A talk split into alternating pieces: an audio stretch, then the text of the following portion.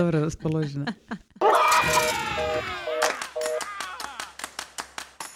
Ja sam Maja. Ja sam Margarita. Samo, bez, bez panike. panike. Dobar, dobar dan i dobrodošli u vaš omiljeni podcast Samo bez panike. Ja se zovem Margarita. Ja sam Maja i danas smo vrlo dobro raspoložene, što znači da će podcast trajati sati 36 minuta, vrlo vjerojatno. Da, i goriće, goriće, jer uh, ja nisam spavala cijelu noć iz uh, ovaj, bračnih uh, razloga, ne onih na koje mislite, nego neke druge, a Maji su svi bolesni, doma povraćaju. Morala sam upravo otići u vrtić, zvali su me iz vrtića da dođem po Tibora jer se ukenjao. Došla sam, došla sam po njega i ovako me pogledao i rekao, mama, bebi kakao na tepiš. Slatki mali miš. Eto, Ja. drago Pa samo što se ljutiti na njega nije- kakav nije na tepih, sramota, Maja. znaš. Kako je na tepih, to nije neke najslađe. Pa divno, odlično. Mislim, bilo je svugdje da se razumijemo i u gačama i u peleni i na tepihu i svugdje, tako da produžujemo bolovanje svima. Muž mi je također eno ga u zatvorenu sobi na bolovanju i dosta mi je bolovanja, otiću na posao i neću se vratiti nikad. Dobro. Maja, daj nam molim te uputi nas u temu danas, uh, današnjeg podcasta. Kad smo kod odgoja, danas Margarita i ja pričamo o jednoj a, vrlo scary situaciji ili ti vrlo strašnoj temi, a to je odgoj tineđera. S obzirom da oba dvije se svjetlosnim godinama približavamo tom vrlo problematičnom periodu u životu, e, Cvita sada ima devet, jel tako? Mhm. a Morana će uskoro napuniti osam. Već i vidimo tu nekakve naznake svega što nas čeka u budućnosti i ili čega se trebamo bojati u budućnosti. A sve što sam ja tražila na internetu su znaš ono savjeti kako im dati prostora, a ne dati im prostora. Kako odgojiti tineđera koji ti vjeruje, a koji ipak se mora odvojiti od tebe. Jer činjenica je da pubertet i je period u životu kada se moramo odvojiti od vlastitih roditelja. Mislim, svi se tog sjećamo. To je period Naravno. kad želiš biti vani i ne želiš biti kod kuće i kad si Mama i kod kuće želiš biti u sobi. I Samo mama u i tata su najgluplje na svijetu. Apsolutno nemaju pojma o životu i šta Da. oni tebi imaju govoriti. Da. A mi smo sada s druge strane. Bilo je zanimljivo biti tineđer, a sada idemo u ulogu mame. Ono što mene recimo, mislim nabrojat ćemo što nas sve straši, svaku pojedinačno, ali jedna od prvih stvari koja meni pada na pamet, zbog koje mislim da sam tako nesigurna, je baš to što zapravo, mislim da kao i ti, nemamo nekakve prave savjete. Znači ono, lako je odgajati bebu i mama ti može reći kako se skida temperatura, šta joj trebaš dati jesti i kako ju previt po noći. A sad ulazimo u te tineđerske godine kada prvo niko ne zna ko šta radi, a drugo tineđerske godine tvoje i moje nisu iste kao tineđerske godine sada. Ja ne mogu pitat svoju mamu za savjet, a vjerujem da ne možeš niti. Pa znaš ono kad kažu u moje doba to je bilo sve puno drugačije. Normalni su bili ljudi, znaš kak idu oni, znaš kak stari ljudi pričaju. Ali da, I sad smo mi te babe koje pričaju kako je u naše doba to sve bilo drugačije. Mislim, mislim da bi bilo red da sad kao uh, malo ispričamo kako je nama bilo taj, taj period. Ja se zapravo sam dosta tog djetinstva potisnula. Ne znam zašto. Stvarno nemam pojma zašto. Nije bilo ništa traumatično. Meni je bilo traumatično, sam bila bolesno iskompleksirana. E, I to je, me, ja mislim da sam ja to sve lijepo negdje onak sakrila i to sad izlazi van. izlazi na sve strane. E, mislim da, ja ne znam, ono što, sjećam se sebe da je bilo ono, znaš, e, lupanje vratima, i, ali to je dosta kasno došlo. To je dosta zaista kasno. Mislim, možda sam počela se ono, kako kažu, trucirati prije, ali dosta kasno sam počela s onim, e, ti mene ne razumiješ, ti želiš mene upropastiti, ti ne, ne kako, znaš, ono, na mamu najviše. ono. ruining my life. Da, da, da. I ti, i ono, najgora si mama na svijetu. I sad ja, znači, na što se ja znam raditi sad? Ja ti se znam stisnuti sa cvitom u krevet na večer i, ovaj, i nešto mi pričamo tako i onda njoj, molim te, obećaj mi da nikad mi nećeš reći da me ne voliš i da nećeš lupat vratima. Ona me gleda ovako kao, niš nije jasno. je to sad već pasno agresivno neko ponašanje da je reci. Znači, ono, bojim se, znači, tog šta će se dogoditi, a, a znam da mora doći do toga, znači, to je neminovno da se dogodi, taj, taj moment. Šta ću ja raditi u tom trenutku? Znači, ja, ja sam s mamom, nemam nekakav jako prisan odnos, taj neki bonding se nikad nije dogodio, mi smo više neke operativne, znaš, još na danas. I ovaj, ja ne znam k- kako se to radi, da ti s- budeš friend, ali ne friend nego moraš biti mama i neki odgovoran roditelj, ali moraš biti malo friend. I ja sam, ono, ja sam potpuno izgubljena. Ne znam je li kod tebe bilo možda drugačija situacija malo u tom Naravno, periodu? znaš da smo mi u tom svemu kontrasne. je, e, kod mene je drugačija situacija bila u potpunosti, jer mene ti je mama imala s 19 godina. Moji su oba dvoje bili tineđeri kad su imali mene i mislim da je onak totalno oduzeta strahom prolazila kroz sve, sve to, jer je bila je dosta stroga. Jako je pazila da joj konci ne odu iz ruku, recimo to tako. Tako da sam sad svoje mame djelomično i bojala, ali s druge strane, pošto smo bile tako bliske godinama i pošto smo stvarno bili sami, e, moj tata je bio kamion bio je stalno na putu, mi jesmo razvile taj odnos da smo mi cijelo vrijeme bile a ono kao Gilmore Girls, ali koje se puno više svađaju. Um, ona je meni uvijek bila prijateljica. Ona je meni bila netko kom sam ja zaista sve uvijek povjeravala. I sjećam se kad ono dođeš iz grada u dva ujutro, ona sjedi na kauču i ja ne mogu prestati pričati jer se prepričavam do te mjere da kad su bile neke situacije u kojima sam ja bila, a znala sam da ne smijem baš reći, sam znala zašto ono reći da je moja frendica je bilo to i Da, onda da, se da. to dogodilo. Ono kad si travu čuva frendu, da, da. Doslovno. I tako da je moja mama jako pametno izmanevrirala moj pubertet, ali prvo, ona je imala autoritet koji u današnje doba se više nema. Znaš, ono, od galame pa nadalje, da sad ne spominjemo sve ostalo, ja se nje zaista jesam bojala u neku ruku, što se mene moje dijete ne boji. A s druge strane imam tu medvjeđu uslugu što je meni mama zapravo umrla. I ja ne mogu tražiti savjet kako se to radi. Iako sjećam se da kad sam ja bila još mlađa, te kad sam rodila Moranu sam znala imati tako te Znaš, ono, kako si ti ovo, kako si ti ono. I ona je uvijek u tome bila preskromna i sve je bilo ono kao, pa šta znam, to ideš putem i onda napipavaš otprilike. Ali ja nisam sigurna da li ću znat zadržat tu granicu da si friend, ali i mama. Da ti želi sve ispričat, ali da ipak te se boji dovoljno, da kako bi rekla, da pazi šta radi vani. Zbog Da, svoje sigurnosti, ne moje. Kužiš ona, Da. znači da se ona zapravo treba bojati mene zato što je premlada da zna da se treba bojati zbog sebe, a ne zbog mene. Ali da li misliš da je to stvarno strah, e, mislim, da, je, da li je zaista stvar u bojanju, u strahu, u nekakvom tom zastrašujućem autoritetu koji zapravo znamo da je ono najlak, najjednostavniji e, nekakav model, jer svi se bojimo policije, jel tako, na primjer. Jel? I tu se nema šta puno objašnjavati, ali da li misliš da, da li je to zapravo i pravi, mislim, nekakav možda modus operandi koji bi bio ok, kako se to provodi? Znači to prvo moraš biti ono dosljedan, to nisam. Uh, onda, znači tu već križaj, onda, onda trebaš biti e, strog, ono, naš ne odstupati, to opet ovo dosljednost, dobro, to opet nisam, gdje smo već dva puta smo imali minus. I treći put, šta, moraš se derat ili moraš ili lupat šakom u stol ili šta? Kako? Ne znam, kužiš, to je sad onaj dio gdje se ja osjećam kao da visim u zraku što se modernog odgoja tiče.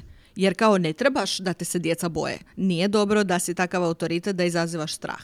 Ali Da. s druge strane, ja kad stavim sebe u svojih 13, 15, 17 godina, puno puta ja nisam napravila sranje Mislim, zato što sam mislila jebote, ako mi dođe do mame, ubće Pa me.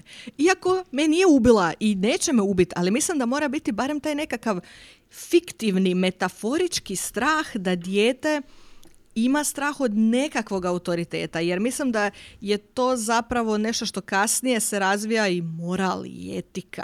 Kužiš, ne boj se ona zapravo mame da će njoj mama ne znam šta napraviti, nego Mm. čisto ne želiš razočarati tog roditelja, ne želiš da bude ljut taj roditelj, a onda valjda imaš i poštovanje prema tom roditelju ako te je strah njegove reakcije. Pa ja bi, re- ja bi čak rekla da je to poštovanje nekako naj, e, možda naj, najvažniji em, element e, cijele priče, ne želiš da, da razočarate, jel?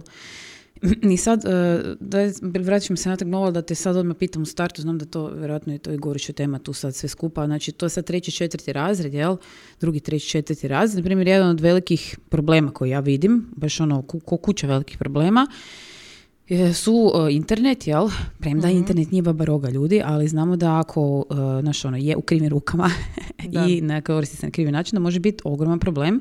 I sad recimo imamo situaciju gdje njoj, moj cvit je sad u razredu, je treći razred, e, 99,9% učenika ima tel- pametni telefon s internetom neograničeno. Ona nema, ja mislim da možda još dvoje djece, možda ono, siroti nemaju, ima onaj pametni sat. I ona meni cijelo vrijeme e, sad e, žica da ja njoj uzmem neki mobitel, bilo koji, koji, mora na ekran, neće one, znaš, za slijepo, Da, da, da. one, one koji slabo vide, slabo vidne, Za koje sam htjela, znaš, one bake s velikim tipkama sam ih htjela uzeti, evo ti mobitel. Kaže, jesi htjela mobitel, evo ti ga. Nego ona hoće na ekran jer oni bi se kući dopisivali onim WhatsApp porukama. Oni se ne Mhm. dopisuju, nego si šalju te e, zvučne zapise, na što traje, ono, pa gluposti neke, se one smajliće e, gluposti šalju, ali znam da je to njima, kužiš, jako bitno, jako važno. I sad ona je stvarno, nije uporan lik, nije ono jako, premda, premda je, malo više nego ja, ali nije nenormalno uporna i nije ono da ne možeš objasniti. Ali kako ću ja sad sljedeće godine, ajmo reći četvrti, jel? Kako da ja sad i dalje taj telefon, mobitel, ne možeš ga imat? Mislim, Da, mislim da je to, to je isto jedno od glavnih e, kamena spoticanja. To je, ne možeš dijete isključiti iz društva. tako je. To je još gore. Ako je napraviš da bude outsider od svega stakleno i da je najdrugačija od svih. A s druge strane je to ono kao, ali moraš ih naučiti strahovima interneta. A kako da ja nju naučim o strahovima interneta bez da Ako nisi izložio. pedofiliju, mislim kužiš ono, bez da nabijem noćne more od svega što svijet također je, osim što je duge jednorozi i sve ostalo, uh, da se zna čuvat, a opet da je nekako to dostupno. Uh, moja prednost je to što, ja se nadam da će tako biti u našoj školi, Njemci se jako, jako se brane ono, privatnosti Da, i oni su jako, ostalo i priva- oni, su jako opterećeni s tom privatnošću, da, da, Da, da. do te razine zapamti- da malo Pa sjeti se, sjeti se da radim za njemačka kompanija, znaš ti šta je to?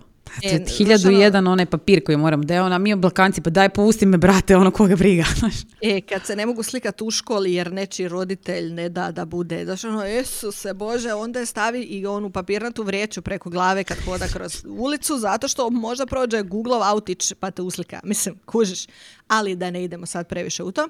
Tako da od par poznanika koji imaju malo stariju djecu, znam da najčešće tako oko trećeg, četvrtog e, razreda ovdje se roditelji dogovore međusobno da niko u razredu neće dobiti mobitel od djece prije petog razreda. Eto, to je super, to je super. Tako da Mislim, to je onako nekakva prednost. Da, ja bih sad htjela pitati naše slušatelje da li ste vi ikad znači, u svojim mikro sredinama imali takve recimo dogovaranja. Mi znam da svi imamo grupe. Ja sam u školskoj grupi, muž je u vrtičkoj, mislim da sam ja puno bolje prošla. I ovaj, znači dogovaramo se oko svega, znači ne znam, to su ono planiranje rođena da se sad ne natrpamo sve iste datume, ono pomažemo selektire, vamo tamo svašta nešto. I ovaj, ali e, recimo taj, ja mislim da se tu kod nas to smatra zadiranjem u nečiju odluku, privatnost i ono što će se reći, šta ti sad meni još govorit, kad ću ja mob- djetetu kupit mobitel ili auto ili znaš ono, be, najbalkanski nekakav mentalitet. Zapravo se nije potegnula uh, ta tema, a mislim da je uh, stvarno logična, uh, to- jako dobra i onak na, na nekoliko um, stepenica bi rekla da se to kasnije može puno pametnije e, napraviti kad su oni već malo zreliji, kad ti već možeš njih izložiti nečim opasnijim, malo, jel, da se to elaborira i tako dalje, nego u drugom razredu osnovne škole. Mislim da to stvarno nema apsolutno nikakvog smisla. Danas imamo pametne satove, imamo svakakve te gadgete gdje ti možeš dijete nazvat, gdje tebe može nazvat, by the way, na pametni sat ne može primiti poziv ako mu telefonski broj nije u imeniku. Ljudi, to je, za mene to je ogroman plus. Razumiješ? Jer ne može primiti nečiji poziv ako ja nisam to stavila unutra u imenik. No? Da, da. E, Mora možeš možeš pratit- svoj za Božić još ne znam. Pa eto, možeš pratiti GPS lokaciju, ono, naravno to smo, mi smo kupili neki chip shit pa ne možeš to ništa pratiti, ali nema veze. I ovaj, za- iz kojeg razloga bi dijete trebalo imati ikakav drugi uređaj uh, dok, dok je van tvoje, ajmo reći, ne kontrole, nego prisustva, jel? Ajde, Da. jedna stvar je doma, jel? YouTube Vidi, na ja se telki, slažem s tim. Ja se slažem s tim da, da je jako dobra stvar kad se zajedno dogovara, bez obzira što je to možda zadiranje u nečiji odgoj, ali baš tako time dobivaš tu zaštitu koju zapravo sada ni nemaš. Jer kad pogledaš, ona je sad odsječena od svih kod kuće, pa ti znaš da ona dok je kod kuće ne gleda ne znam šta ili ne sluša ne znam šta ili nije u kontaktu ne znam s kim. Primjer, Ali kad je sa... Molim lijepo. Ali kad je sa prijateljicama, one imaju mobitel. Da. Ako njene prijateljice gledaju bez kontrole da, i cvita je onda izložena tome Je. bez kontrole. je, je, je, je. I zato evo, mislim ja da znam- to je onako stvar gdje se tineđeri moraju odgajati, koliko god to blesavo zvuči, ali to onako zajedno. Zajedno. je. Moraju biti okruženi djecom čiji roditelji dijele iste vrijednosti kao i ti kako bi ih mogao, jer oni se u tom periodu toliko oslanjaju samo jedni na druge, to je samo na to šta mase. misle, da, da, Da, samo da. šta misle njihovi vršnjaci, da zapravo nekako imam osjećaj da roditelji su ti koji moraju zbit redove i onda biti kao puppet master. Znaš, ono, Da, ja ću da, sad da. svoj pustit Isuse. ovo, onda je ti pusti. Ko Evil Knievel, Wahaha. Evil Knievel.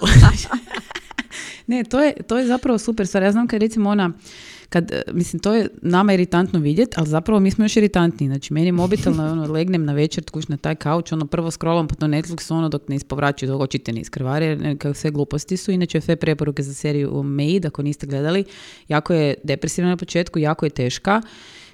Ako ste jako sretni u životu, nemojte je gledat, ali je jako dobra, jako je dobra serija. Ja sam je gledala u jednom komadu i to je, ona je gledala to sa mnom. Nije gore preporuka da gleda, ali ona je gledala sa mnom i razgovarali smo o svim stvarima. On- To je serija zapravo o situaciji zapravo zlostavljanju a, u obitelji. I to je zaista ono gdje se, i onak nije grozna, nije grozna, ali se poruka se šalje. Ne?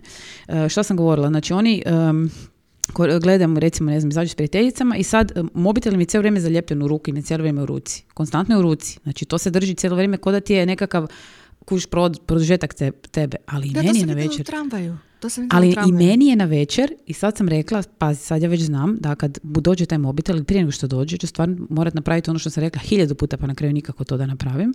Jer imam problem taj što ja ne mogu te svoje stvari koje radim na društvenim mrežama, nemam kad nego na večer jer na poslu, brate, ne stignem to radit. Jel, radim četiri posla Čekaj, hoćeš reći da radiš na poslu posao? I onda ovo sve ide na večer, jebote, ne znam kad. I sad ću ja morat, razumiješ, taj mobitel staviti u škatolicu, kad dođem doma u škatolicu i svi mobiteli idu u škatolicu. Jer kako ću ju drugačije pokazati nego na vlastitom primjeru, ne možeš mobitel tih naših dva sata koji imamo, molim te makni to sa strane. Opet ima momente kad, ok, sad koristimo, ajmo se onda svi, uh, ono, gledaju i to sve skupa radi.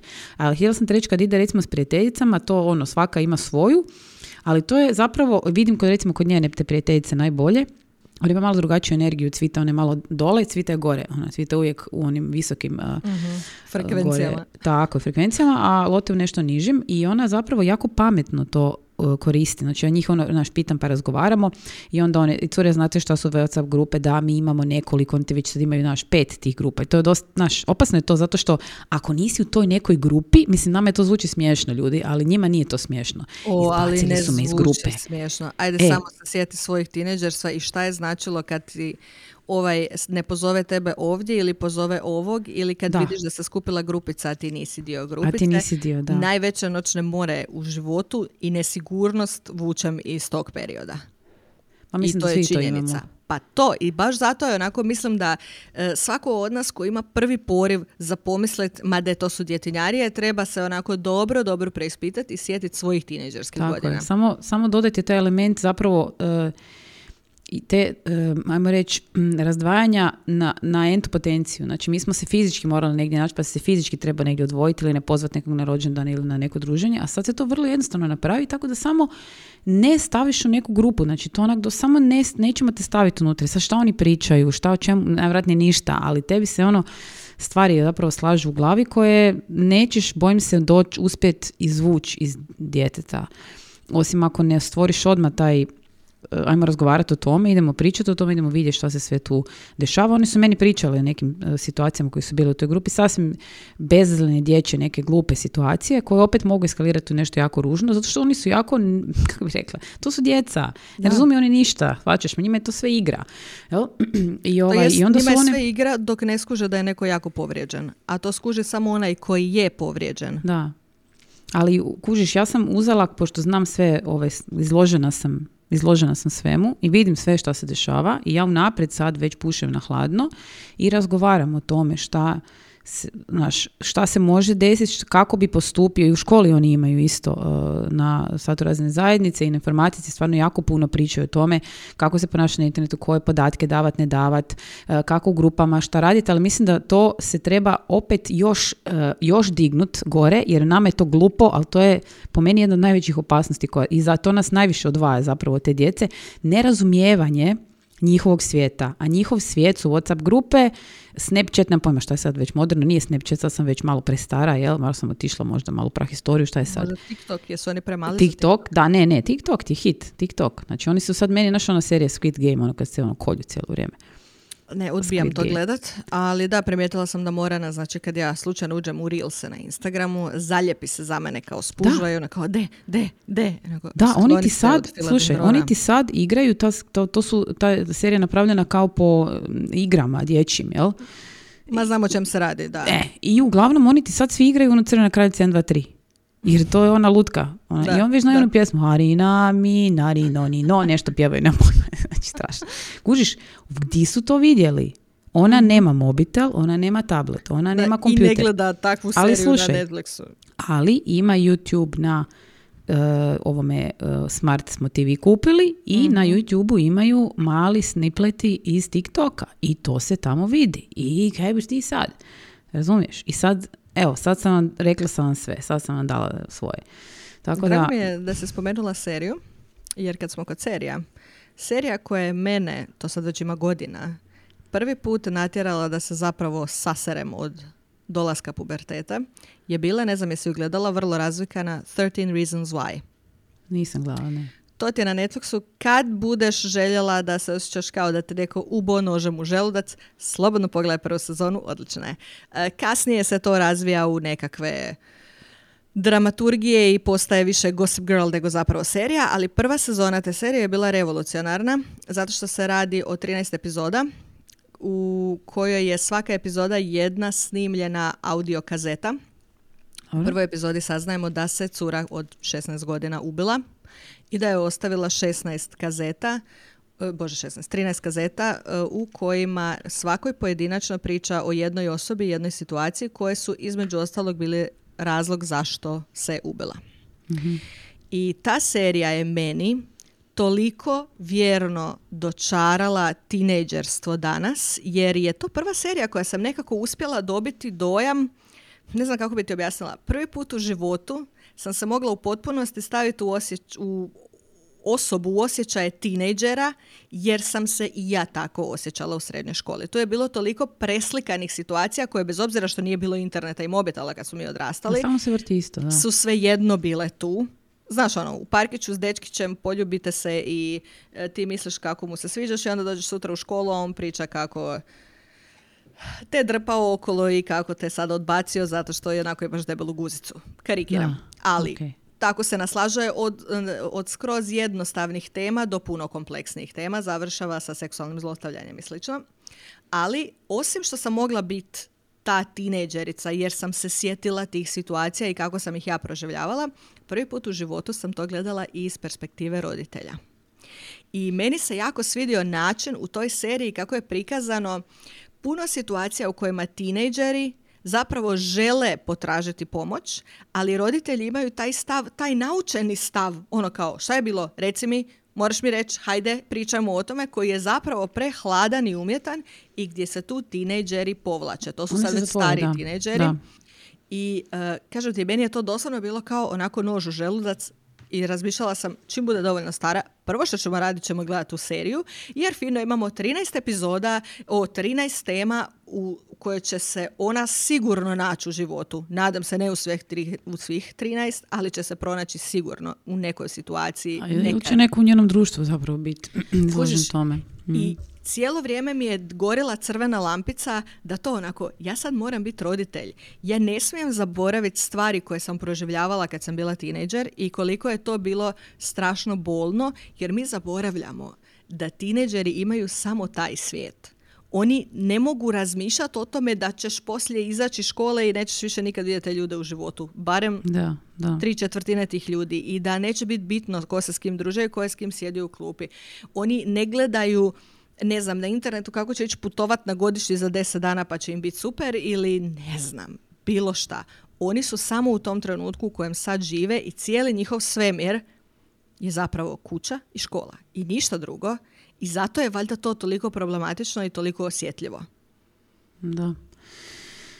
Joj da, mislim, mi, mi, mislim, naši klinci su ono mali, jel? Sad ovo što mi pričamo, to je nešto što onak misliš si, pa dobro, to imaš još vremena, to je naš ono 15-16 godina si ti to već imaš u glavi da bi se to moglo tako dešavati, ali ljudi stvari se dešavaju nevjerojatnom brzinom i ne onako kako to naš, ono, u našim godinama to možda nije bilo tako. Jednostavno, možda smo bili možda po nekakvim čeličnim um, pa ne znam, jel bi to, to stvar odgoja, ja mislim da je zaista stvar širenja tih informacija i dostupnosti zapravo koje internet e, omogućava danas. E, mislim da je to nekakav, ajmo reći, ako već moraš tražiti krivca da ga, da ga nekako tu možeš naći, ali zapravo kako se e, bori sa svime time. Mislim, ja ne znam, ali meni se čini da se meni svaki dan dodaje još jedna neka zadaća, još jedan sloj mađarice koja mi se onak stavlja na, na leđa i niko, a onaj prije nisi oduzeo i dalje je tu, jel?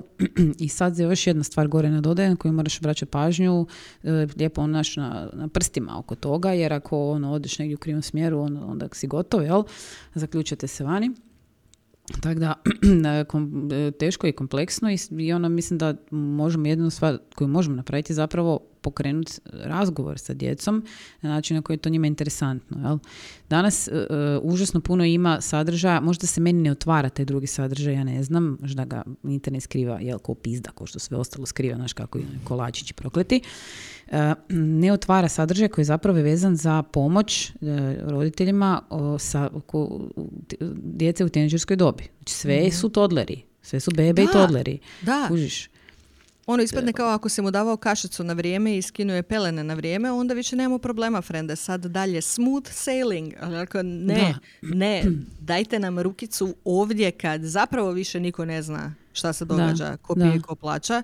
Uh, mene osobno jako straši taj cijeli jedan svijet koji vjerujem da ja neću mu znat uopće pristupiti. Znači taj cyberbullying, te nekakve um, sadržaje na YouTube-u koji opet također neću im doći ja u kontakt kad ona prestane biti na mom YouTube-u, da se razumijemo. Da. E, zato što imam osjećaj da mi, pošto nismo u toj dobi, jednostavno ne možemo znat, ne možemo ponoviti obrazac ponašanja njihov da bi zapravo vidjeli što sve se tu nalazi u pozadini. Da. I ja ne znam kako se boriti protiv toga osim prvo e, narušavanjem njihove privatnosti dok su skroz mali, a kasnije valjda vjerujem da će to, ne znam, reći ako budu imali problem. Ja mislim Pa da ja sad bojim ja bi gubitka kontrole. Kako ti? Pa da, gle, mi moramo imati kontrolu nad time. Mislim, postoje danas i aplikacije, način na koji ti možeš pratiti znači, i pretraživanje na internetu djeteta. Mislim, tu ima nekakvih kao guidance ne znam, da ti mora reći sve pasvorde svih e, platformi koji koristi, jel? To se može u nekoj dobi tak, mislim, ako dajete mobitel djetetu e, od 8-9 godina, onda to morate napraviti jer je to izuzetno opasno i apsolutno dijete ništa ne razumije.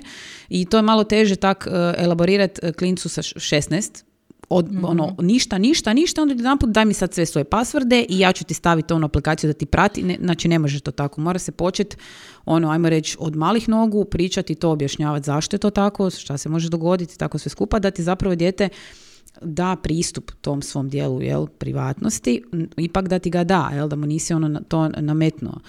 Ali ovo, um, što smo bili pričali uh, na početku zapravo za uh, to što si rekla da se roditelji bi trebali držati zajedno u tim, tim situacijama i dogovarati kada će, recimo, na primjer, mobitel biti prisutan u rukama učenika, na primjer u školi, da bi to dosta i pomoglo učiteljima, razumiješ, kod, uh, kod svega što se dešava u razredu, a i samom nekakvom tom Znaš, oni raspodjele, znaš, ono, kad smo mi bili klinci, pa ono ko ima Nike tenisice, taj znaš da je taj bio O, faca, a ti si nosio ragusa. Ili si nosio, ne znam, kaj si nosio, ra- rabok, znaš. Gluposti, Mike. sad je to zapravo, znaš, mobitel, čak ne ni mobitel, nego ono, sad ova ima, ne znam, onaj neki, kak se zove, bez veze, a ovo ima novi iPhone. Joj, novi iPhone, znači ono, bože, sačuvaj, ja, prestrašno. Dobro, kad uh, pričamo o uh, tom adoles- adolescenskoj dobi, htjela bi zapravo i čuti vaše mišljenje vezano za ove curice, jel? I ulazak u jel, kad se krene Pubertet. menstruacija, jel, pa to sve skupa krene, sad opet ide užasno rano.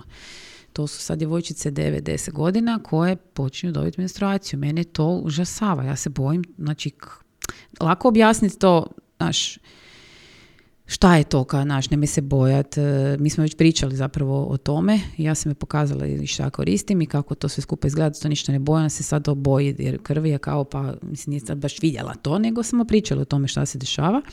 Ali ovaj, e, sad ja ne znam, jel to nije je to strašno pred 10 godina čovječe Bože. Ja sam menstruaciju dobila sa 17, dobro, ja sam malo, malo problema, ali onak, Ja sam prvu menstruaciju dobila s 12 godina.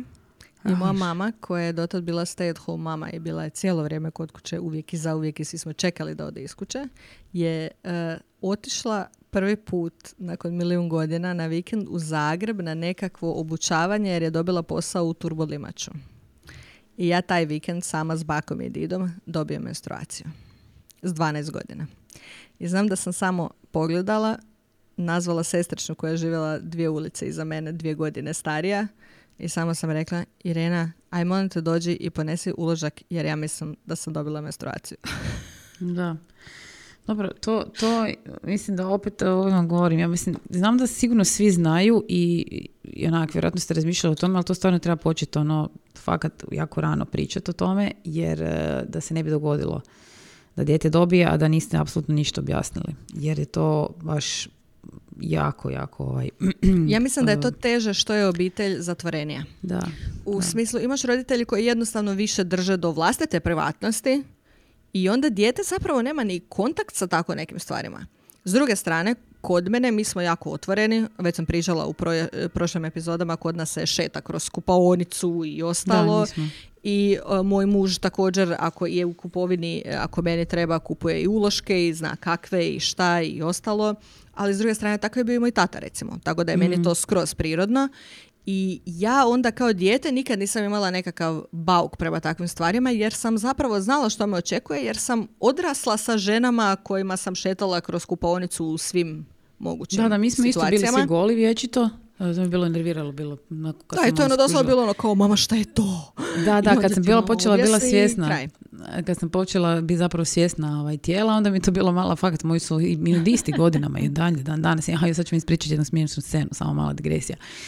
Prvi put kad je, jedan od prvih puta zapravo kad je moj muž i njegov brat, jel, tad smo bili još fakat klinci, došli su kod, na Hvar, kod nas, ono ljeto nešto, naš cijelo ljeto si, jel? I idemo mi na kupanje s mojim tatom s brodom, on ima neki stari brod, ono, poluraspad i vječito kopa po ovome motoru, stalno nešto kopa po motoru, non stop je nešto bilo pokvareno. I on se voli kupat gol, znaš, ne jebe, on živi u silu. I, i, ovaj, I kaže, dečki, daj dignite mi taj poklopac. I on njemu dignu poklopac i okrenu se nešto, mi razgovaramo, frajer gače dole, jel, moj tata gače dole i nagne se unutra u taj, i ono sve vidiš. I ovi gledaju kao, "O, šta je ovo? Oni to nisu tako, znaš, kad njih to nije bilo, meni je to onak, "Pff, što, ma tata se naguzio, pa to je kao normalna stvar. Je, ali e, kažem ti da nisam imala, moja mama je to jako nekako razgovarala ona sa mnom, ali to je bilo nekako tako, meni je bilo jako neugodno kad je ona to meni išla pričati. Baš mi je bilo jako onako nekako, je, ne bi sad po tome razgovarala, ne trebaš ti to meni ništa objašnjavati, jer ja mislim da je bilo malo kasno. E, Malo je bilo kasno. Jel? E, ja se sjećam tu kad smo pričali bili nešto o onoj pilećoj koži koju ja imam.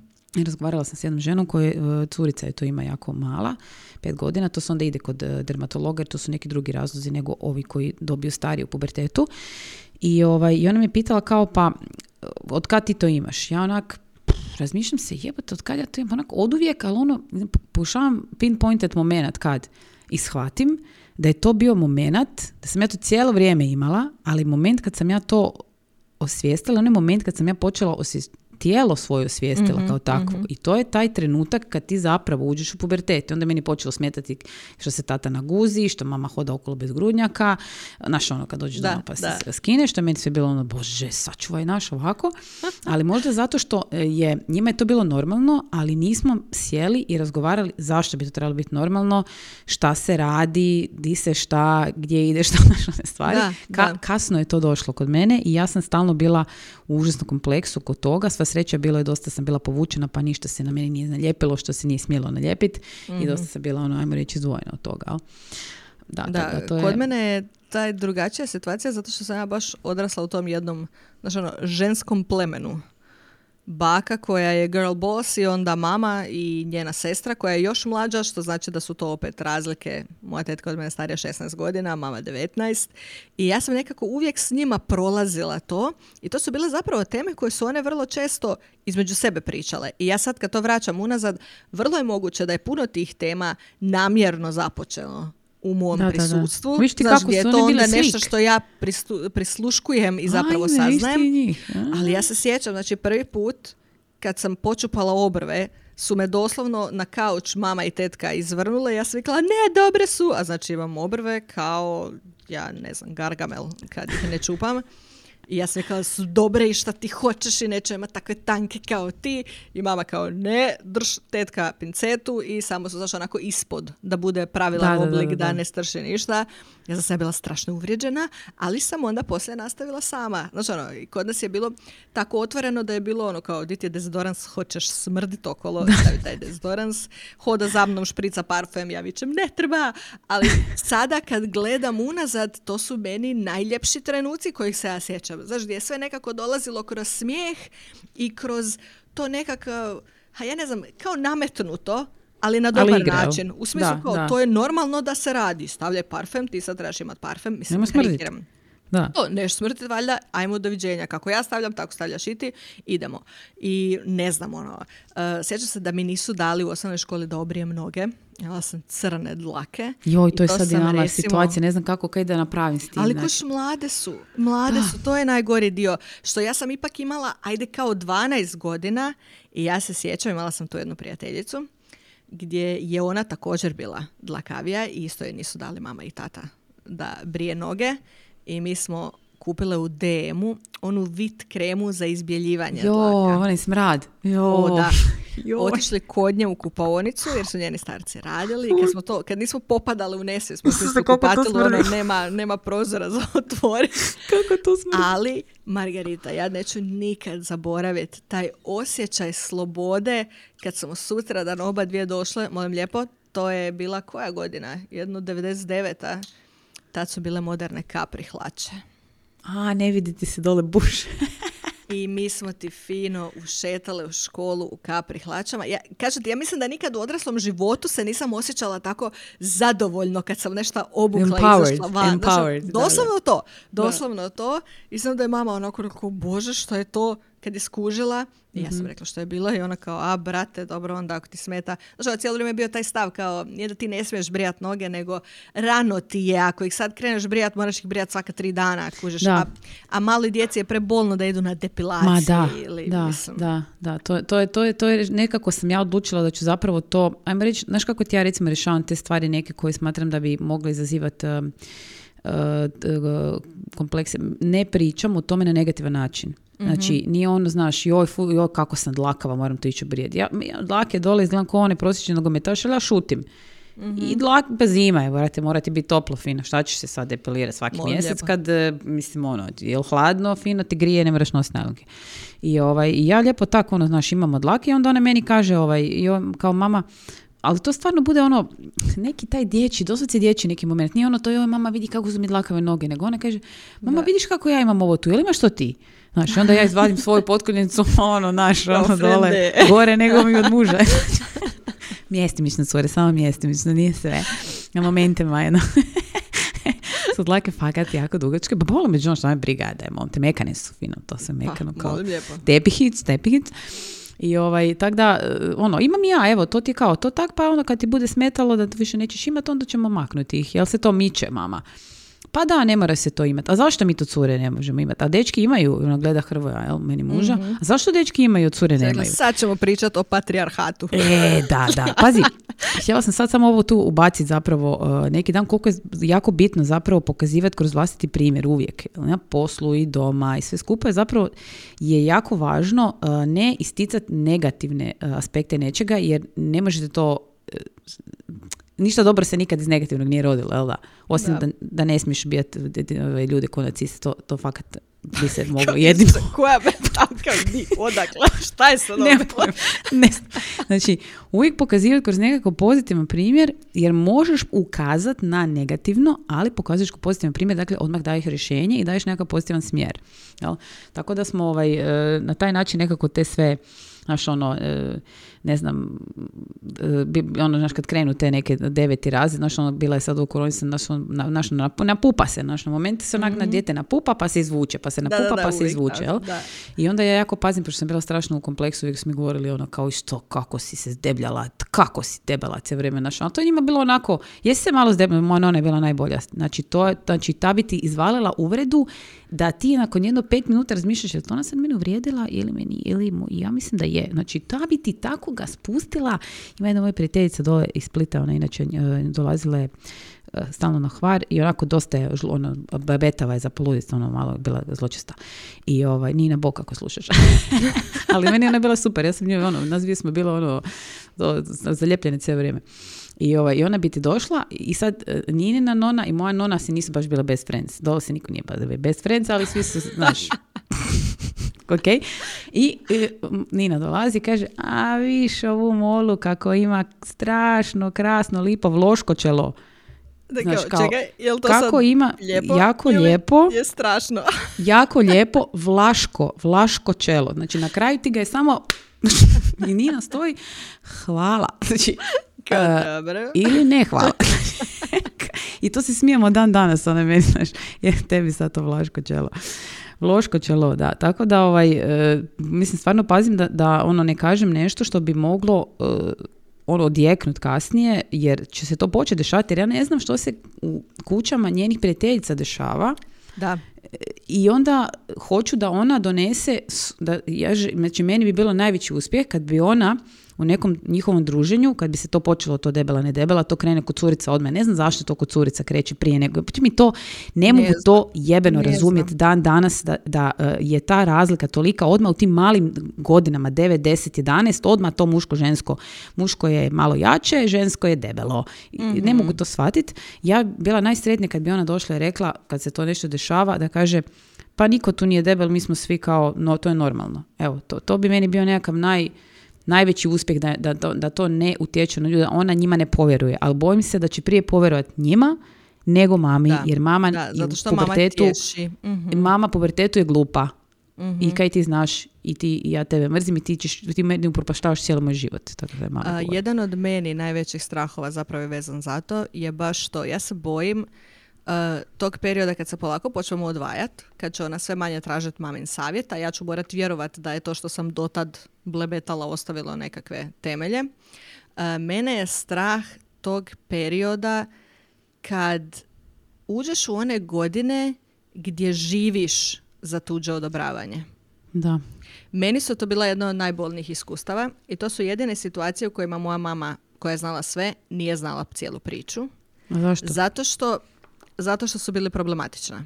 Pogotovo iz sadašnje perspektive. Problematična do te razine da, e, da sad ne idem u preveliku širinu, ali to na rubu seksualnih zlostavljanja i a u stvari cijela tema je sada vrlo popularnog konsenta. Znači o takvim stvarima se radilo.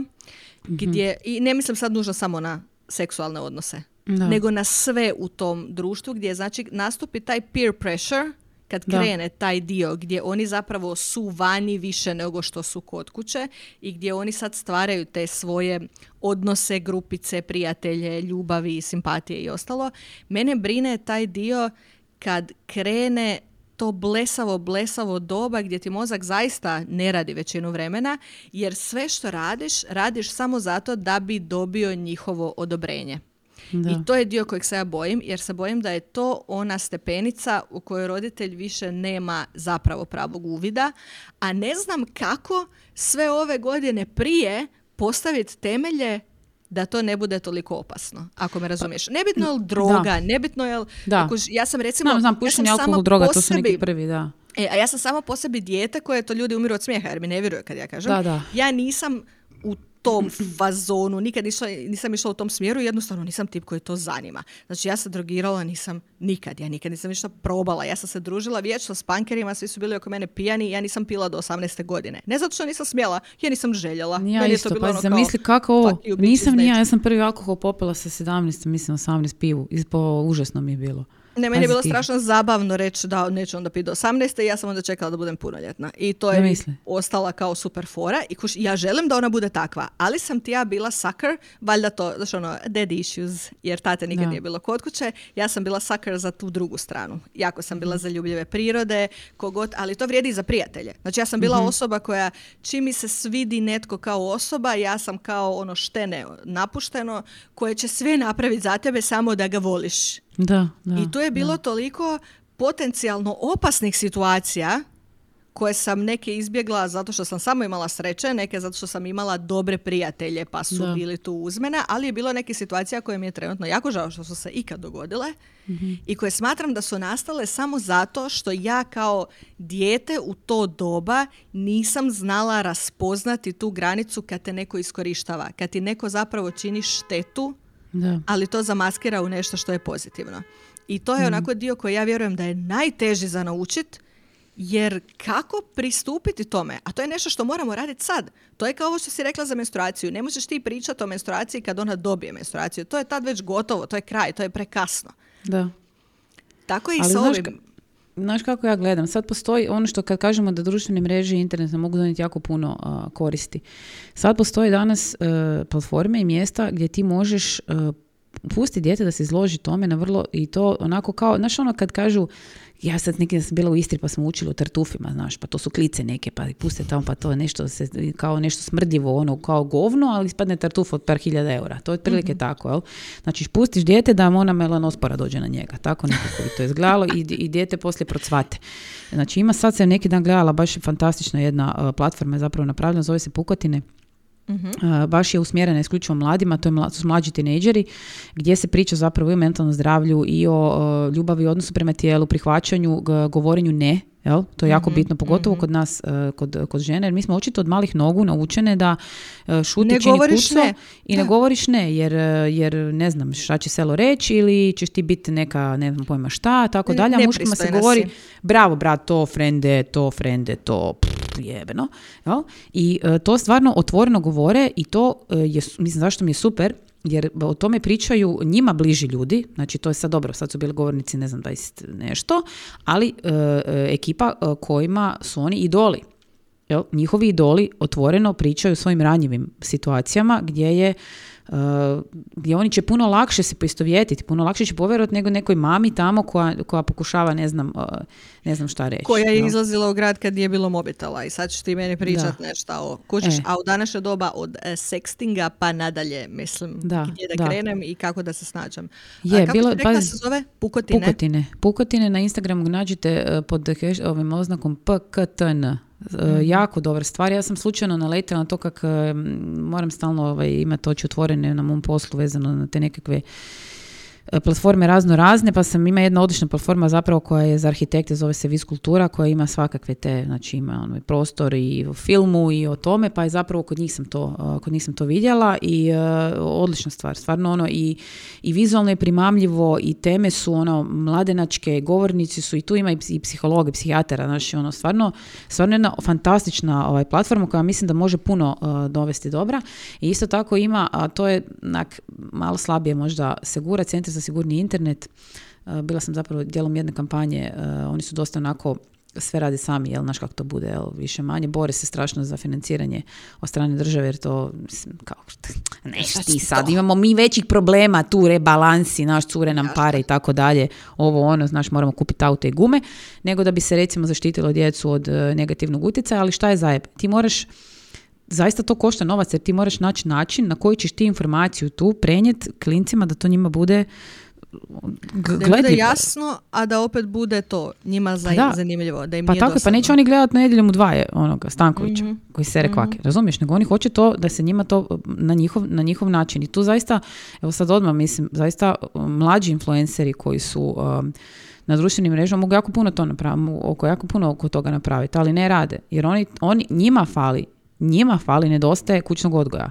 Jel? O, da, Nekima, ne kažem svima. problematično. Ne kažem svima, ali nekima zaista nedostaje kućnog odgoja da se saberu, skubiciraju i prestanu recimo, ne znam, kupio sam skupi auto, operirala sam sise, ne znam šta sam sve napravila, nego da se okrenu i ovim drugim uh, nematerijalnim nekim vrijednostima, jer klinci to gledaju, razumiješ? I sad, ok, može se reći, nisam ja odgovoran za to što se, što se ovaj, uh, gleda na internetu, ali jedno sam ja, baba od 40 godina koja pokazuje, uh, ne znam, pojma parni čistač. Pa neće to gledati neko 12 godina, da budemo realni, jel? Ali nemam pojma, ove nekakve mlađe, razumiješ, koji se ono uh, glupiraju, hoće sigurno. Jedan od fantastičnih primjera zapravo sad sam vas udavila, ali neki izvolite slušat, kad meni kažu ti svi influenceri, to sva djeca, to su sve divljaštvo, to su sve debili, nisu ljudi, zaista nisu. Jedan od uh, uh, ono sunčanih primjera koji je tip koji se ono maksimalno glupira, ono, on je ono baš ono, misliš si ono ajme meni, ali toliko je prizeman i toliko dobro toliko dobra može donijeti djeci koja ga prate je Marko Vuletić. Znači taj dečko je toliko nam s dvije noge na zemlji i, i, i sve skupa cijela ta obitelj je toliko meni njih obožavam. Znači to je to. Je, e, to, je to. Znači nije sve loše. Jel, nije sve katastrofa i nisu svi e, na internetu babaroge, ali ono, nije loše to malo ni usmjeriti da vidiš ono, da ih usmjeriš na neka mjesta gdje mogu potražiti pomoć, jel? Ili da, da se, da se naš, nađu mjesto svoje pod suncem. Hipotetski, kad raspravljamo o starijoj djeci, ako primetiš da postoji neki problem, da li bi, da li misliš da bi se e, suzdržavala od pod navodnicima kršenja njihovih privatnosti i tražila neke stvari kojima možda nemaš pristup da ih vidiš. Apsolutno bi. Apsolutno bi. Zato što smatram da god sam, uh, mislim, gle, mi svi ko roditelji, ja mislim da ću ja ja smatra, smatrati odgovorna za njih do, dok ne umru. Mhm. Razumiješ me? Jer su tu moja djeca. I ja ću uvijek radit e, sve što mogu. Ja kad vidim da, da voda dolazi do grla, ja ću, vrnut ću ih naopako.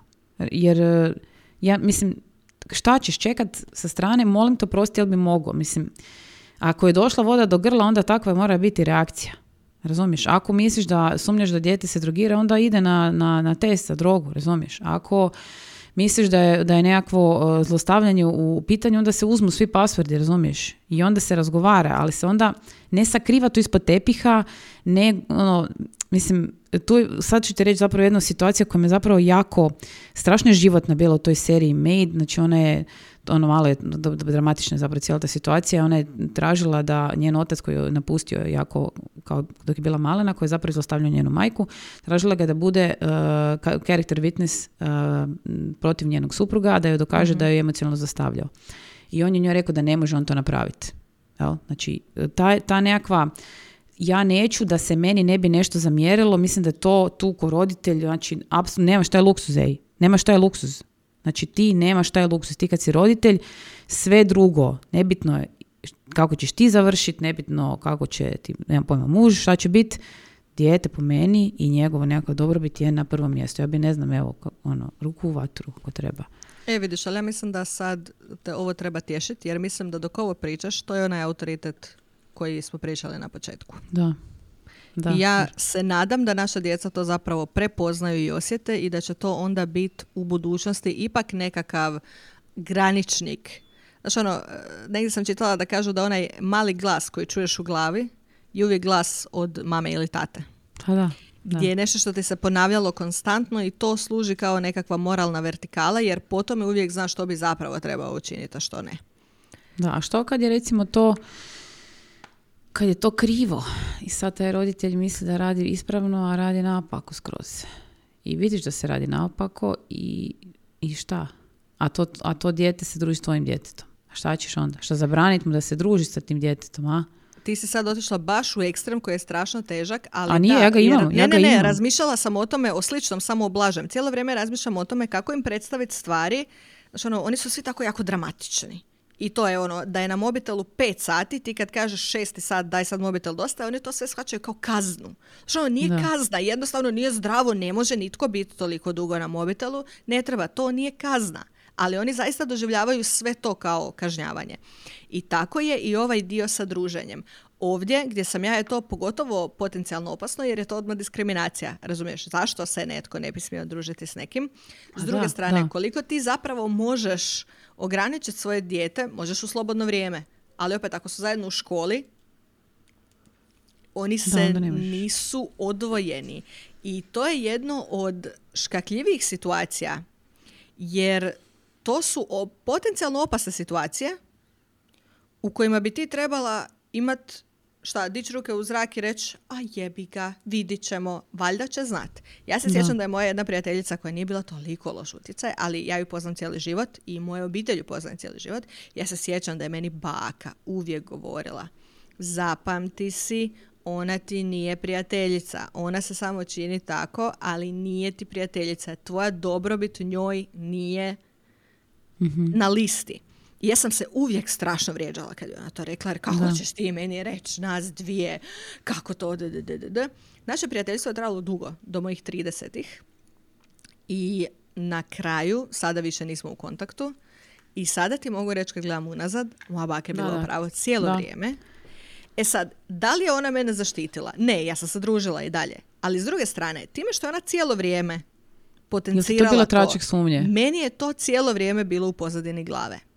I ja mislim da sam ipak neke situacije predvidjela da će se dogoditi upravo zato što sam cijelo vrijeme u glavi imala, to jest tu bubu u uhu, da zapravo mi nije prava prijateljica i da trebam paziti što pričam oko nje, paziti kako se ponašam oko nje i da moram računati na to da ono, ako si negdje sam, ona je ona koja će me potencijalno ostaviti, što te mama uči cijelo vrijeme da ne Da. radiš jer prijateljice ne ostavljaš same Da, kad si vani. da, da. Tako da e, ne znam kako učiniti u toj konkretnoj situaciji jer nema načina da ti svom djetetu kažeš da je neko loš ako ona nema iskustva s tim. Još pogotovo u tim mlađim, 9-10 godina, to je užasno Da, teško objasniti. igraju. To je, to je strašno teško objasniti zato što ti, ne, mislim, gle, e, ja znam da svega postoji, znači, ono, ja sam se stvarno nagledala, kod mene zapravo ne toliko, jer zaista, ono, moja ekipa je zaista, ono, ja moram se pohvaliti, stvarno, ono, je stvarno super, ja mislim da ovi svi koji ne mogu razumjeti, oni odu brzinom svjetlosti od mene, pa e, nisam izložena zapravo tim nekakvim jakim, velikim suprotstavljanjima mišljenja i zapravo vizije nekakve o, o životu, ali znam da stvarno ono, ponekad se začudim Jesmo li mi ispod, isp- je li mi živimo u kamenom dobu? Znači kad vidim ono reakcije, mislim sad ću vam reći jednu od e, situacija gdje je jedna od e, djevojaka koju, mlada su 26 godina, koju strašno cijenim, koja se bavi zapravo ovim e, postpartum oporavkom, ona je dula, ne znam, pretpostavljam da znate što to znači, i e, radila je zapravo jednu edukaciju kroz svoje storije o um, PCOS, ne znam da li znaš šta je, e, i pričala je kroz svoj primjer, dotaknula se pilula. Jel? Uh, Ja sam isto bila na piluli, znači sa 17 godina kad sam prvi put otišla kod uh, ginekologa radi problema sa mjesečnicom koju nisam dobivala i koja uh, je bio znak da nešto zaista nije u redu. To je već bilo stvarno jako kasno. Kasno, jel? da. Jel? I oni su mene odmah ni pet ni šest uh, na tu, na tu na pilule stavili da bi mi zapravo izravnali hormoni su oni to meni rekli. Nikakav specijalni test, nikakve razgovore, ništa. To sam pila jedno dvije godine dok se nije unormalilo, sama sam prestala.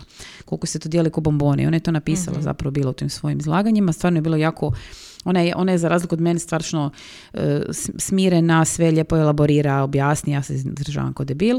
I naravno je dobila e, komentar od nekakve go- gospođe, sa k gospođa, je napisala da kako je nije sram da promovira pilulu, by the way, to onak, jesi li ti uopće pročitala i ti kurac, jesi li ti uopće pročitala što je Jel ti ženska... misliš da je ovo promoviranje?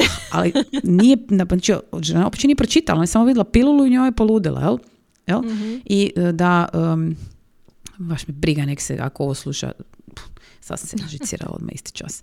E, Da kako nije sram da promovira pilulu i da je e, mogla još gore promovirati spiralu koja je abortivno sredstvo. Znači, znači e, mislim, e, ona se stvarno, ona se zove, jel, ta djevojka, cura, žena, stvarno se ponijela maksimalno ovaj, e, pristojno i iskoristila zapravo to da elaborira dalje. Ženska uopće to pročitala i onda je na kraju blokirala ova nju. Mislim, ova koja je napisala, blokirala. Mislim, a, ne, ne razumijem. Uglavnom, ja se, znači šta kad imaš takvog nekog roditelja, mislim, ja bi zaista, ja znam da e, oko, oko te teme, mislim da to isto moramo obratiti, e, obraditi, ali aborti su sve skupa dosta jedna kompleksna, jako kompleksna tema, ali e, u ovom segmentu, e, recimo kontracepcije, jel, i, i, to, i te neke mlade dobi, sve to skupa, jel, i razmišljanja takvog roditelja i ti sad puštaš dijete zapravo u to okolinu gdje znaš da će biti kontaminirano i da će taj peer pressure takav bit. Znači, ja se tog bojim ono, kako da joj objasnim da je ono što joj ja učim potencijalno najbolje. Mislim, ne mora biti najbolje. Možda sam ja u krivu, ali se trudim imati maksimalnu širinu. Otvaram svoj um različitim miš, argumentiraj mi, znaš ono, make me believe, ok? Ne idem, nisam drvo, drvenarija. Kužiš? Vidim. Mislim da kod takvih situacija će se dogoditi, to sad govorim iz vlastitog iskustva, to da su to roditelji koji zapravo ne idu dalje u objašnjavanje i razgovore od ovog početnog napada. Jer oni zapravo o tim temama ne žele pričati i oni žele da to se nikad ne spominje i nikad nije u javnosti i njihova djeca nemaju šta znati o tome jer to su budalaštine i sramota i znaš kako to sve ide. I mislim da će tu ti vrijeme biti najveći saveznik. Jer će tvoje dijete kao informirano dijete koje ima mamu koju može pitati sve, jer sam ja bila to dijete koje je imalo mamu koju može pitati sve, će s vremenom postati razredni starješina koje će dolaziti sva ta djeca, jer i sama djeca tih roditelja će s vremenom skužiti da oni nemaju informacije i tražit će ih negdje drugdje.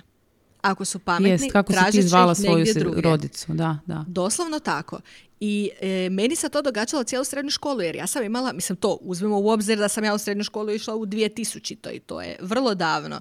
Ali nije bilo interneta kao što je bilo sada. Moje su prijateljice zna, htjele znat što s kontracepcijom, što ako misliš da si trudna, što kad ne dobivaš menstruaciju, a nisi trudna, e, što kad, ne znam, te dečko poljubi pa ti se više ne javlja. I takve stvari sam ja ispitivala svoju mamu i njima prenosila informacije zato što smo svi znali da se smije pitat majina mama. Majina mama I moja mama je u tom, kužiš, i zato mislim da mi trebamo uzeti ulogu moje mame, ništa drugo. Gdje ja, zapravo ja ću rado to preuzeti, da. Tvoje dijete zna da te može pitati o svemu. I činjenica je da su onda bile neke teme u kojima ja sam možda tada bila čak i premlada da se uopće raspravlja, ali ja sam to imala na umu. Ja se sjećam da je meni mama, ja nisam bila ni u srednjoj školi, znači možda osmi razred, osnovne škole, ali napominjem, moja mama je ostala trudna s 19 i njoj je to bila vječno goruća tema. Ona je stalno meni govorila kako moram biti svjesna toga da seks i ljubav nisu, dvije, nisu ista stvar. To su dvije kompletno različite stvari. A kad je počela s tobom pričati o tome? Koliko si imala e, To je sve bilo jako spontano. E, mhm. to je, zato ja recimo volim jako slikovnice i knjige jer vjerujem da se iz toga znači ono, možeš podmetati djeci Da, na primjer Grimove bajke. To može čuda. Čuda. Kužiš? E, Probajte pročitati sad sa 41 bajku tu Grimovu pa mi recite šta ste zaključili. Na primjer Crven kapica, opet se vraćam na to. Ona gdje buđa vuku. Znaš šta je original ne. Crven kapica? Slušaj, slušaj. Dobro. Ovo, prije Grima. Znaš ti da je original narodna bajka Crvenkapica?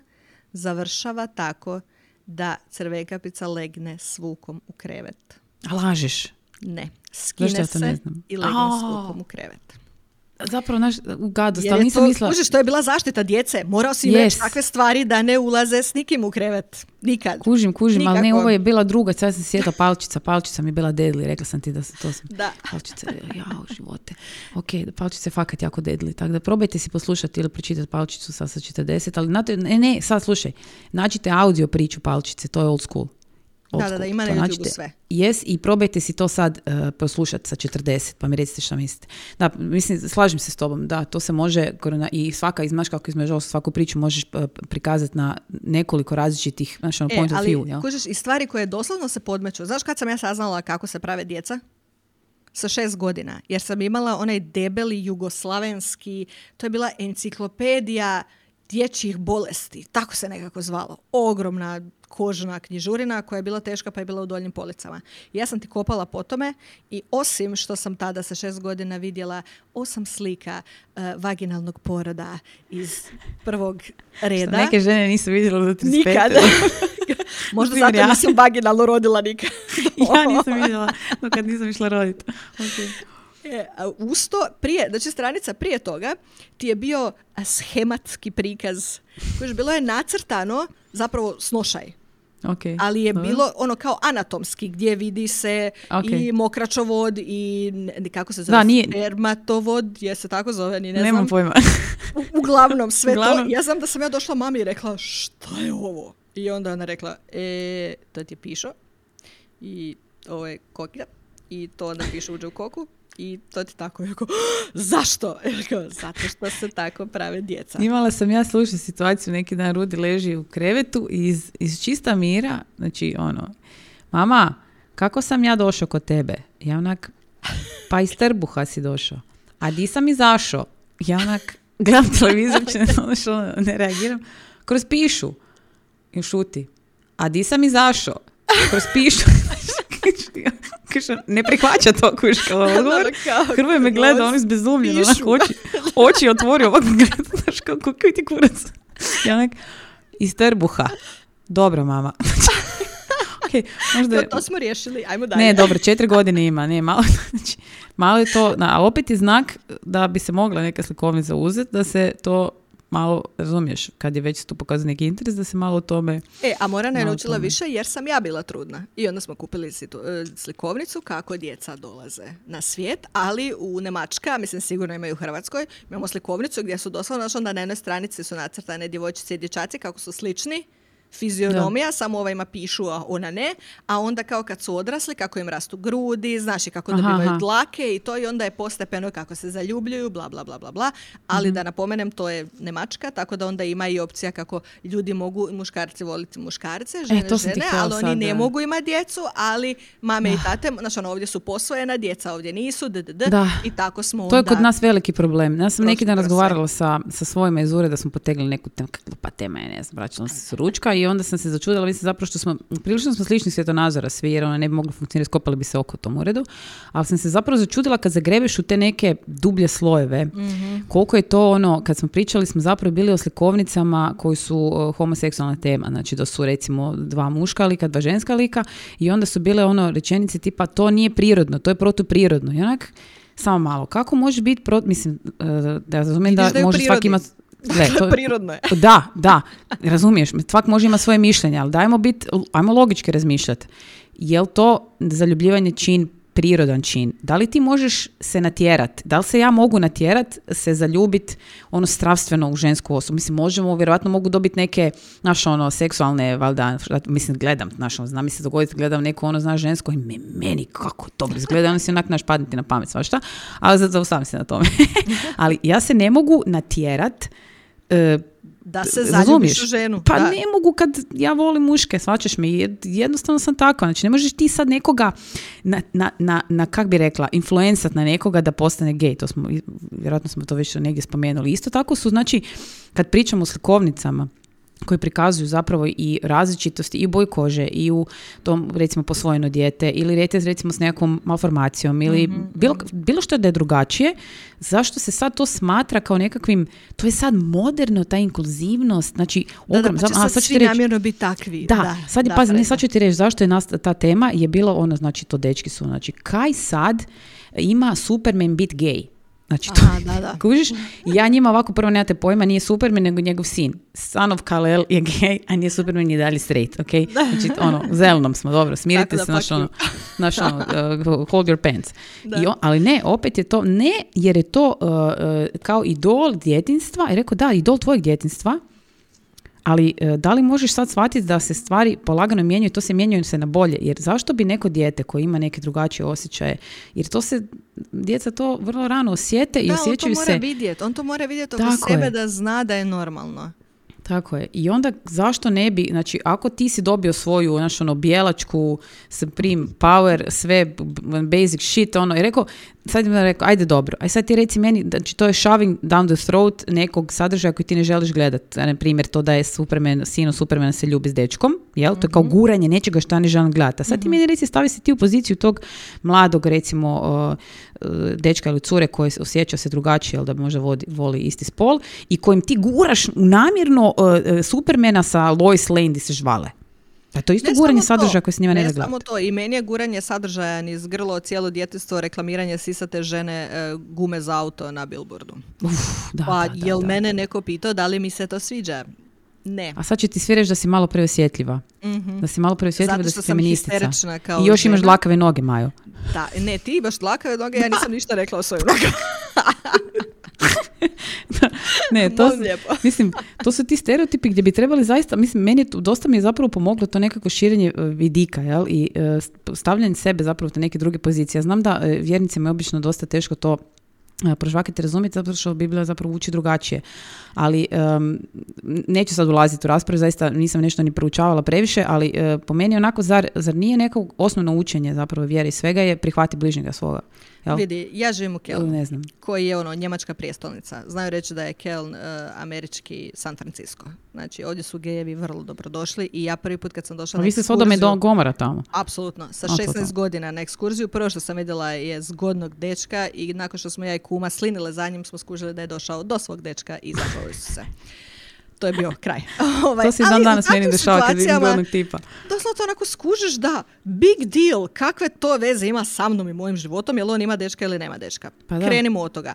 Drugo, sva istraživanja moguća pokazuju da niko ne može nikog influensa da bude gej. Pa ne možeš odgojiti dijete da budeš gej ako ste vas dvojica gej pa ćete sad namjerno odgajati dijete da i ono To se to ko, ko neka, to su ko bakcili prenose, kužiš? Apsolutno. Ko COVID. Pljunut ću sad na tebi i sad si i dobro i nema problema.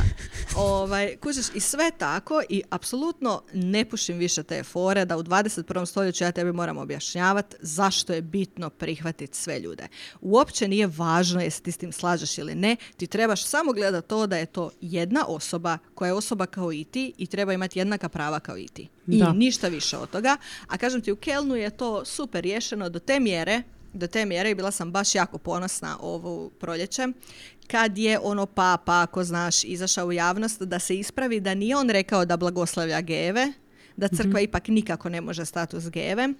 Kelnska nadbiskupija je na sve crkve u Kelnu, a znaš kolika je Kelska katedrala, vidjela si? Yes. objesila ogromne rainbow flags, velike zastave, jer su oni sami rekli da se oni odmiču od tog e, njihovog učenja i da oni ne podržavaju papu kao nadbiskupija u tome zato što oni smatraju da je svaki vjernik jednako vrijedan i kao crkva odbijaju prihvatiti to da uče da netko nije dobrodošao u crkvu.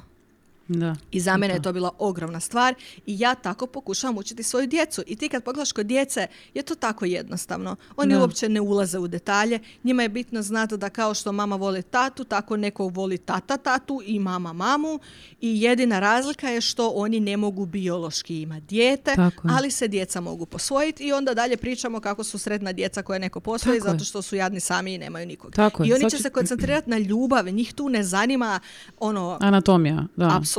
Eto, da. Htjela sam ti sad Apsolutno. dati još jedan primjer. Ne- nedavno je zapravo jedan trenera kojeg ja jako cijenim, on je Sean T, znaš ono kad sam radila one divljačke treninge, on je stvarno super, on je gej. Ima dijete, muža, sve skupa i neki dan je podijelio na Reels koji je zapravo dosta uz- uzburkao ovaj um, fitness svijet, eh, gdje je onako jedan dosta eh, š- smiješan način, sam se smijao cijelo vrijeme dok je to radio, ispričao jednu priču dosta mračnu iz svojeg djetinjstva kad je imao 8 godina, dok ga je zlostavljao stariji bratić. jel.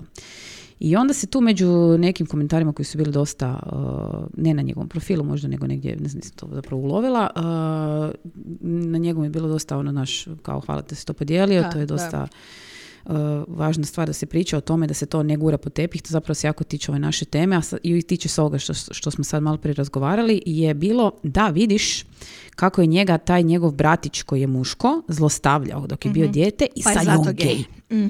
Ne, nije istina da je to tako, nego je ili trauma ili jednostavno traženje ljubavi tamo gdje ćeš je dobiti i gdje se osjećaš sigurno. Bilo to muško, bilo to žensko, bilo to mi, vi, oni, kao god već ti pronouns idu, šta li god već. To nisu izmišljotine modernog doba, to je zauvijek, oduvijek bilo svugdje, samo što nisi znao jer se dešavalo negdje nemam pojma, na Kamčatki i nije bilo interneta, eto ti ga sad na. E, ali to, e, društvene mreže treba koristiti na takav način. Ja također što više mogu s Moranom radim takve stvari da neki film, znači ono, ako procijenim da ga ona može gledati, gledamo zajedno, da pričamo o njemu, Tako je, tako je. koristimo tako te recimo influencere ili jednostavno ljude koji jesu online sa različitim pričama da se prikazuju različite stvari. Neki dan smo našli i ona je oduševljena, znači zapratila sam nekog lika koji se zove Pete Five nešta. On je e, normalno čak jako visoka osoba, ali je odrastao u obitelji patuljaka. E sad ja ne znam da li je to o, naziv koji se smije koristiti. Znam da je u američkom dwarfizam se podržava, ne znam da li je uvrijedljivo reći na hrvatskom patuljak Ja ili niska da je- osoba ili ne Da, znam da, kako tako se zove. nekako, da. Ali, e, znači njegovi roditelji su niski rastom i brat i sestra su oboje, a Mhm. on je izrazito visok. I njegov profil je toliko radostan profil u kojem on snima hrpu videa sa svojom mamom, Pa to je to što ti govorim. znači TikTokova i slično, kako žive u kući u kojoj je sve napravljeno, kužiš, nisko, a on je jako Da, visok. da. I znaš ono, kako je izgledalo nje, kad ga mama kazni, a on je pubertetlija. Ili Da. ne znam, on ti svira trubu i onda ima kratke videe gdje on uh, sinkronizira mamin život sa trubom. Ili znaš ono, zezaju, šminkaju Mhm. Ali to je se, to što ti oblače. stalno govorim, pokazivanje E, i kroz to je nešto pozitivan što ona primjer. jako voli vidjeti i njoj je to drago i mi smo prvi put pričali o tome kako se to dogodi, što se dogodi, zašto je bitno i kako su ti ljudi kao i svi ostali, samo eto izgledaju malo drugačije i ona sad kroz taj profil doživljava to kao nešto najnormalnije na svijetu jer je najnormalnije na svijetu i Da. nikad to neće potencijalno povući kao nešto što je treba biti, kako bi rekla, argument protiv neke osobe. Ali čak i ne to, nego kužiš, e, dobro sad ovo kako ćemo zadužiti, ali mogli smo ovo razdvojiti. Ta, ta e, fizička različitost jel, e, je strašno bitna, recimo, ali uvijek kod pokazivanja pozitivnih primjera. Na primjer, kako kad dijete reagira na, na osobu u, u invalidskim kolicima. Bilo je stvarno, imaš, mislim danas na, pogotovo na Instagramu ima zaista stvarno inspirativnih profila od ljudi koji su u tim situacijama koji te uče. Da, da, i govore ti, ovo je uče pristojno, ovo nije, ovo kako trebaš, djetetu, ovo ne. e, kako djetetu zapravo pokazat kroz opet pozitivan primjer, ne ono i- jo, jadan sam u kolicima, je, da, stvar, to nije jednostavno ko nama koji nismo, ali ništa to ne umanjuje njihov doprinos, hvala Bogu danas koji mogu napraviti, upravo uz pomoć tehnologije i živjeti sasvim normalno ispunjen život. Neko može biti tri puta nesretni, imati sve pare, sise, ovo, ono, sve šta god imaš, artikle koje god želiš imati, biti užasno nesretan. Da, Jel? i to je. Ne, samo je sad tu da se vratimo na prvu temu, sklizak teritorij, zato što mislim da se treba pronaći način da se jednako tako pozitivno priča o temama koje su negativne, znači to kao bullying, kao ljudi koji misle da su ti prijatelji, a možda nisu, do tema koje su nelagodne, kao seks, kontracepcija i intimni odnosi općenito. Jer mislim da je to nekako roditelji doguraju do toga i onda ovo postane previše sklisko. Oni sami ne znaju kako bi se postavili i mislim da tu onako prestane svaki razgovor, a tu onda kasnije nastanu problemi. Da, mi bi, mi bi zapravo zamolili vas koji slušate, možda ste našli neke rješenja i mjesta, profile, blogove, tekstove, ljude, influencere, šta god već, gdje e, pronalazite rješenja, neko ko nam daje možda primjer rješenja kako da podijelite s nama zapravo i u komentarima možete nam se javiti zapravo jedno i drugo i na Instagramu gdje god hoćete, mailom, kako god hoćete, svi kanali su otvoreni, zapravo da to, mislim, prvo bi nama pomoglo, jel? Drugo, mi bi onda i naše platforme mogli iskoristiti zapravo da to o, podijelimo, jer mislim da zaista to stvarno fali.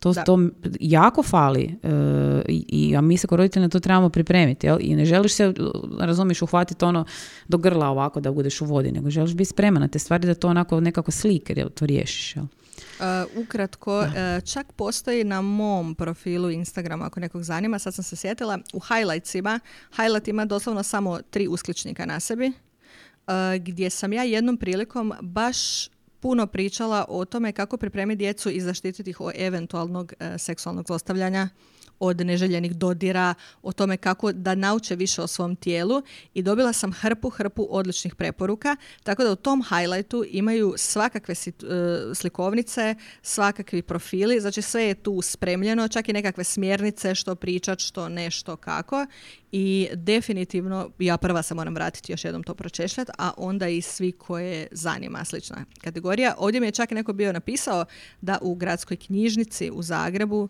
postoji tematski popis problemskih slikovnica. I tu ti onda izbaci sve o bolestima, o dječjim pravima, o emocijama, o seksu, o svemu. Tako da imaju nekih videići i svašta.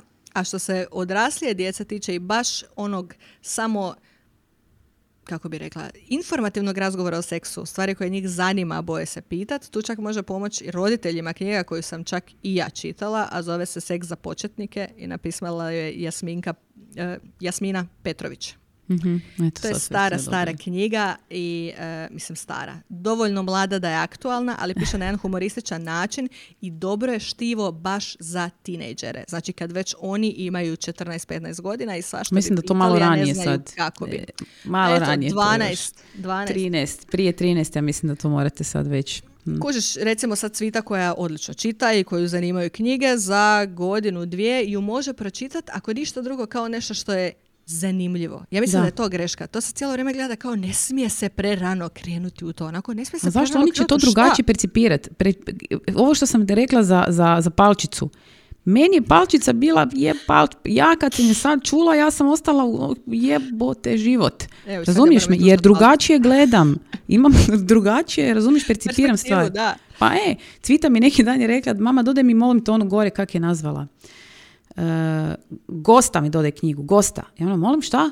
Dodaj mi to crveno gore, mi tu dodaj, leži u krevetu, naš ko kraljica. I ja uzimam, ovak gledam, debela jedna korica tamna, dodaj mi tu, e to, to, to. I onak vadim a, Fidel Castro u stripu.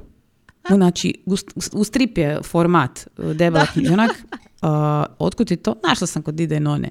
I, I šta da ja sad njoj radim? Čitao Fidelu Castro. Šta ja mogu sad? Eto, lijepo će pročitati sve o kubanskoj revoluciji i manje ćemo na povijest. ja sam tako čitala sve o drogi što postoji, nisam se drogirala nikad. E, vrlo sam bila zainteresirana i za teme, e, kako se zove, sotenizma, e, vještica, spaljivanja na kolcima Pa i to, ti ste, to, to će sad ljudi savršeno razumjeti radi te tvoje crne vjenčanice na vjenčanju, vjenčanju. Gotovo sad, to ti je to. Lijepo. To, to ti je to. Nekoć baka se je čupala kosu i vikala, ti nisi normalna, šta je ovo? Ali meni je to bio način da naučiš stvari o svijetu i mislim da me baš to što sam znala puno o takvim stvarima zapravo zaštitilo od potencijalno opasnih situacija. Eto, vidiš. Dakle, ljudi, šta smo ono uvijek rekli? Gdje je odgovor? U znanju je odgovor. U znanju je ključ. I ne djecu Tako čuvati. Jer kažem, ne, ne moramo se bojati. Mislim, meni stvar, kada vam kažem da meni ovi razgovori s Majom jako puno pomažu. Tako da meni ono, evo, vidiš kak ja dobijem zapravo dva u jedan. Mi se malo podružimo i ja još dobijem, a dodatni mi se ovaj, e, ali otvori. tako je i meni. E. Zato i volim što nemamo posebnu pripremu. Zapravo sjednemo i ispričamo što nam je na duši i međusobno si pomognemo. Tako je. Tako, Navodimo eto. jedno drugo. Nadamo se da pomažemo i vama. Evo, Pa dijete se probudilo i sad će mi početi tu na mikrofon vikat. Evo, mama, sad će Mama. doći mama. Dobro ljudi, evo, to je bilo to. E, vidimo se sljedećom prilikom. Slobodno nam pišite e, što biste željeli čut. E, otvoreni smo za sve teme. I Možete i, one... definitivno može Da, da, ponovimo savjete i ako imate odlična iskustva kako ste vi pristupili svemu ovom sa svojom djecom, što ste vidjeli da je super i upalilo, što nije bilo dobro, što biste preporučili nama koji tek ulazimo u tom smjeru. Da, to nam dajte. To želimo čut. Yes. To je to ljudi. Ajde, čao. Ćao! Ja sam Maja. Ja sam Margarita. Samo Samo bez bez panike. panike.